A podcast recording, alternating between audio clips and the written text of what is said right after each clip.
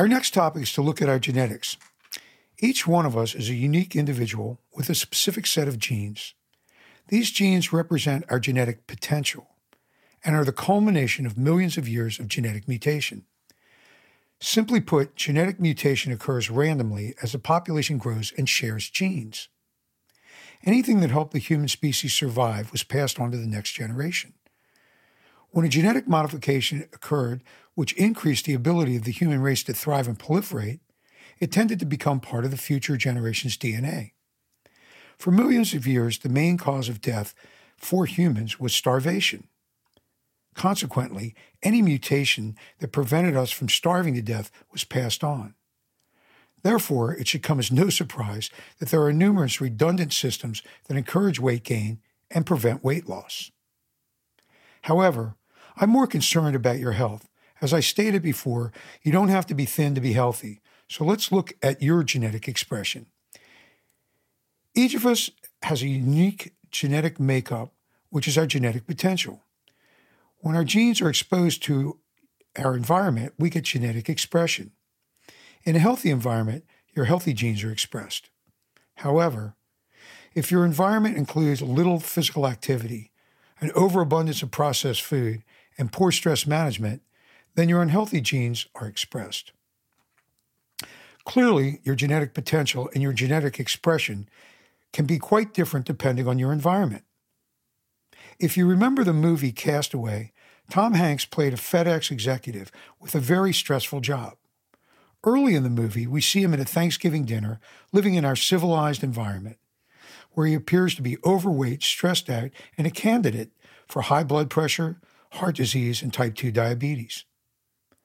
Later in the movie, after his plane crashes, he is stranded on a desert island. He becomes lean, muscular, and fit. His genes did not change, but the specific demands of his new environment required much more activity and exercise while providing a nutritionally superior diet composed of fewer calories, more fish, and no processed food. In short, the change in environment allowed his healthy genes to express themselves. Sure, his best friend was a volleyball, but in terms of his physical health, he was a completely different person.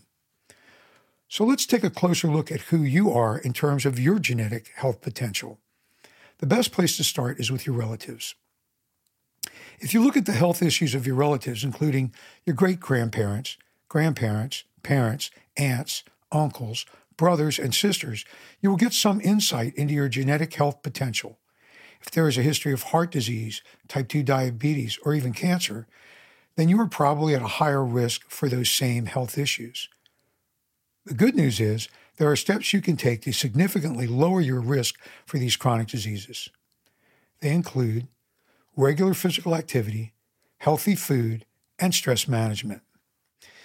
Since each of us has a unique set of mental as well as physical genes, we need to work with our genetics to accomplish our health goals. Let me give you some examples. Most of us are aware that every January people make New Year's resolutions to get healthier. These individuals have good intentions.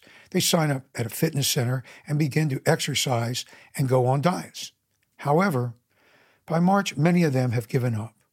Why? It appears to me that the reason most people give up is their approach did not fit their individual genetics, both mental and physical. Let's look at mental genetics first. If a person chooses an exercise program that doesn't fit their personality, it's harder to stay committed. For instance, if an introvert joins a high energy fitness class, they may feel uncomfortable and out of their element, which leads them to quit. Yet, if they had tried a video program that they could do in the privacy of their home, it may have been a better fit for their personality and allowed them to stick with and develop the exercise habit. On the other hand, an extrovert might thrive on a group class. Here are a few more mental genetics to consider. Someone with a type A personality, which is ambitious and competitive, might benefit from a 90 day challenge because they are genetically driven to compete. While a type B personality, which is easygoing and cooperative, may just enjoy going to the gym to see their friends and get a more moderate workout. Furthermore, someone with a higher IQ may wish to know more about every aspect of exercise nutrition, while others may not care as much about the specifics as long as they get the positive health results. Another influence is called locus of control. An individual with internal locus of control feels that they can affect their health, while others with external locus of control feel that they are the mercy of the environment. The individual with an internal locus of control may be able to design and maintain their own nutrition and fitness program, while the person with an external locus of control might benefit from having a personal trainer who meets them at the gym and guides them through their exercise, as well as a nutritionist who helps them set up and create a healthy diet. So please understand while we all need physical activity and balanced nutrition to be healthy, one size does not fit all. You need to find a program that is compatible with your genes. Now let's take a closer look at physical genetics and how they affect our health. Genetics dictate certain human variations. Some people are tall, some short, some have blue eyes, and others have brown eyes. These genetic traits are set and cannot be changed, while others have some variability. With regard to body type, there are three basic categories that were identified back in the 1940s. They are as follows ectomorph, long and lean with little body fat and little muscle. Mesomorph, athletic, solid, and strong, not overweight or underweight. And then endomorph, high levels of body fat and muscle and gain weight easily. Keep in mind that these are generalizations, and most people have characteristics from two or even three of these types. These are based on skeletal frame and body composition.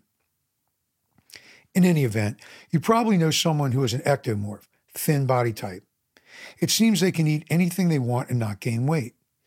There are numerous genetic factors that are involved in this phenomenon, but just because they are thin doesn't mean they are also naturally healthy.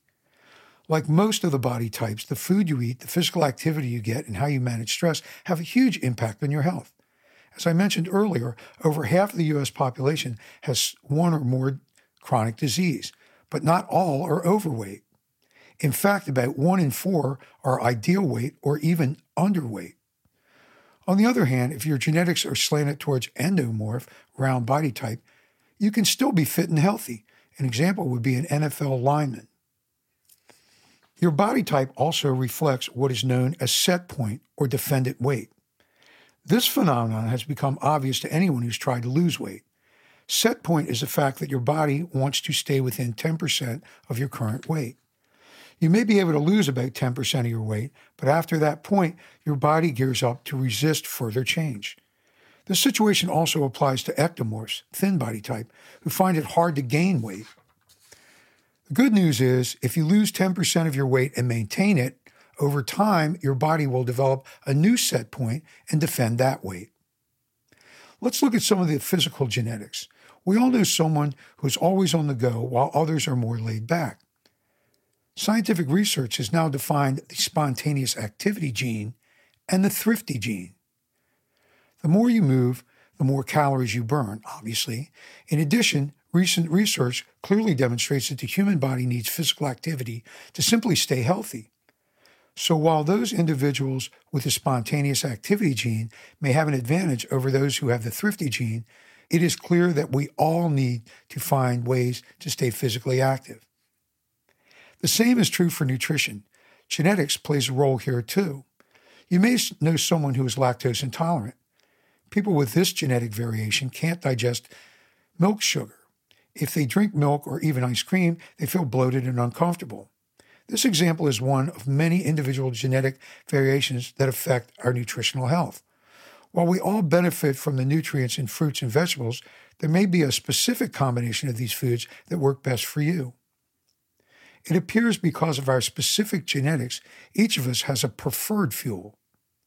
Your job is to find the food that provides all the essential nutrients and fits your healthy genetics. The fact is that some people do well on a vegetarian diet, while others maintain their health on a diet which includes meat. If your current food intake is causing your unhealthy genes to express themselves, then by definition, it is not your preferred fuel. As you can see, your unique genetics play an important role in your health. However, it is the interaction between genetic potential and your personal environment that produces genetic expression. So, in the next podcast, we will explore your specific environment and its effect on your health. This is Tom Fox saying stay healthy, and I'll speak to you next time.